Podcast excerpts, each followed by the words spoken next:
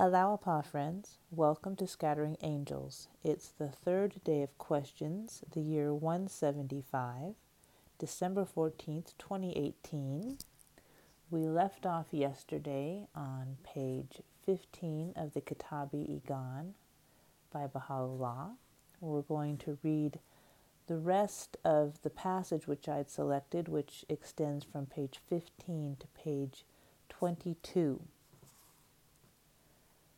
Leaders of religion in every age have hindered their people from attaining the shores of eternal salvation, inasmuch as they held the reins of authority in their mighty grasp, some for the lust of leadership, others through want of knowledge and understanding, have been the cause of the deprivation of the people.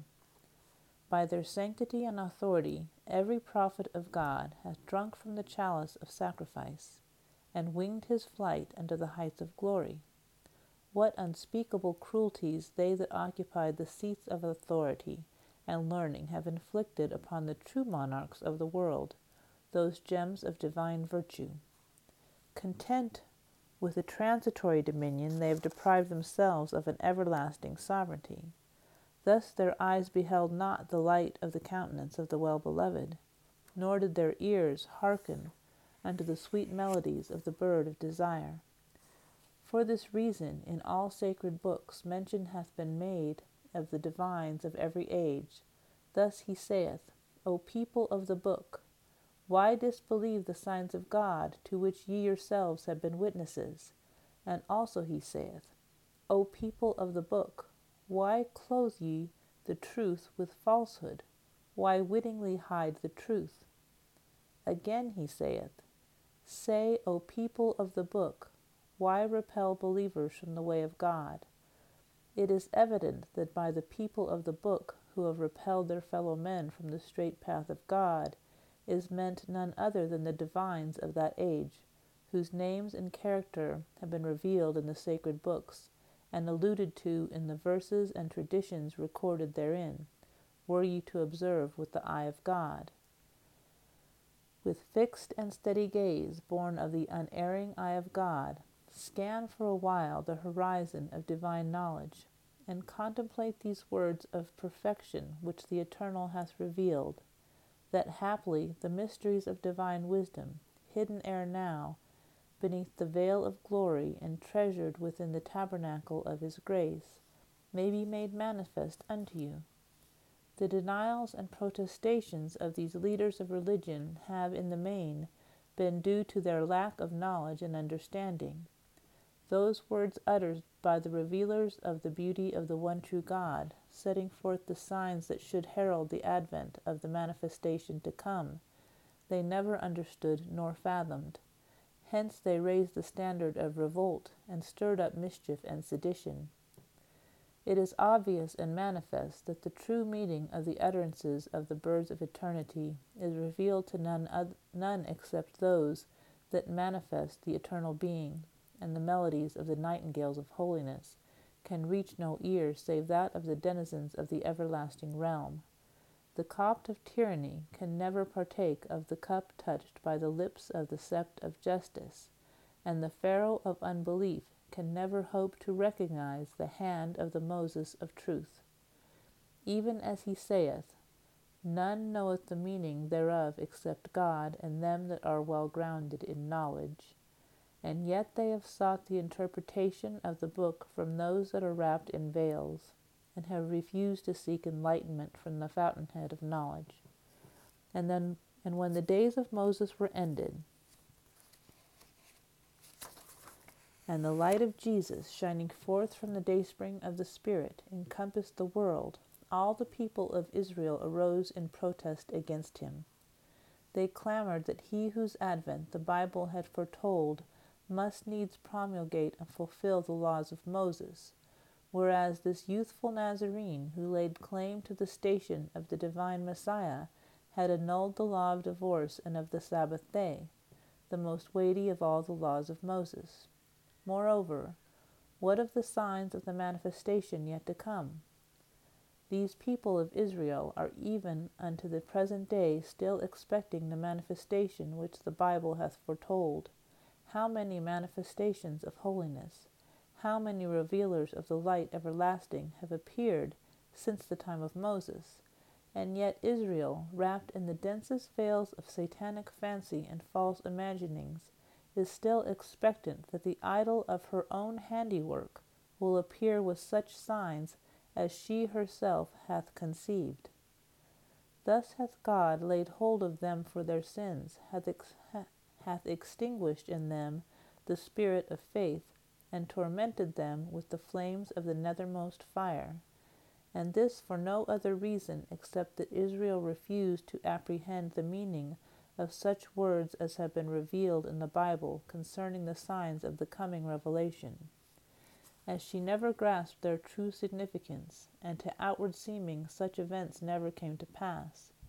She therefore remained deprived of recognizing the beauty of Jesus and of beholding the face of God, and they still await his coming. From time immemorial, even unto this day, all the kindreds and peoples of the earth have clung to such fanciful and unseemly thoughts and thus have deprived themselves of the clear water streaming from the springs of purity and holiness. In unfolding these mysteries, we have in our former tablets, which were addressed to a friend in the melodious language of Hijaz, cited a few of the verses revealed under the prophets of old.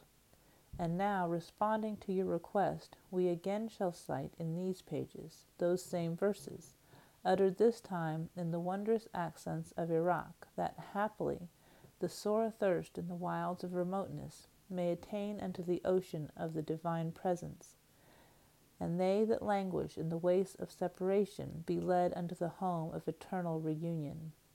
Thus the mists of error may be dispelled, and the all resplendent light of divine guidance dawn forth above the horizon of human hearts.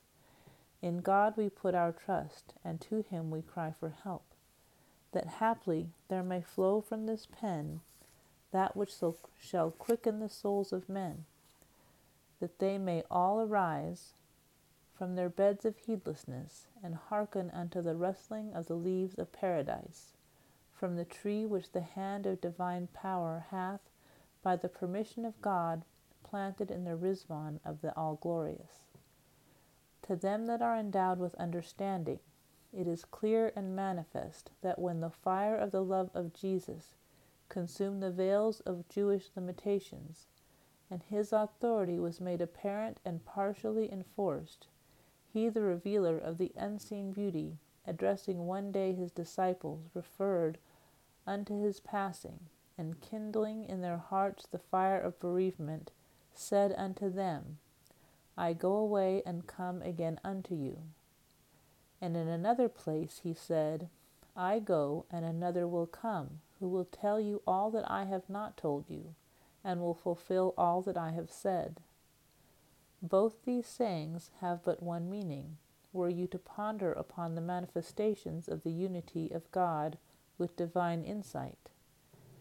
Every discerning observer will recognize that in the dispensation of the Quran, both the book and the cause of Jesus were confirmed.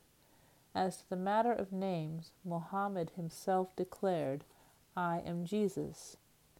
He recognized the truth of the signs, prophecies, and words of Jesus, and testified that they were all of God. In this sense, neither the person of Jesus nor his writings had differed from that of Mohammed uh, and of his holy book, inasmuch as both have championed the cause of God, uttered his praise, and revealed his commandments. Thus it is that Jesus himself declared, I go away and come again unto you. Consider the sun. Were it to say now, I am the sun of yesterday, it would speak the truth. And should it, bearing the sequence of time in mind, claim to be an- other than that sun, it still would speak the truth. In like manner, if it be said that all the days are but one and the same, it is correct and true. And if it be said that, with respect to their particular names and designations, that they differ, that again is true. For though they are the same, yet one doth recognize in each a separate designation, a specific attribute, a particular character.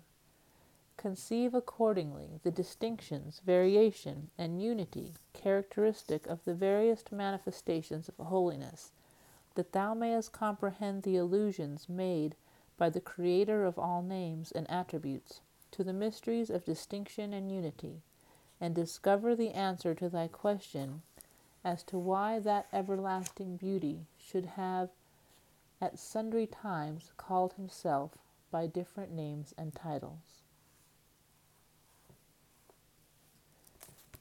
Well, that was a long passage.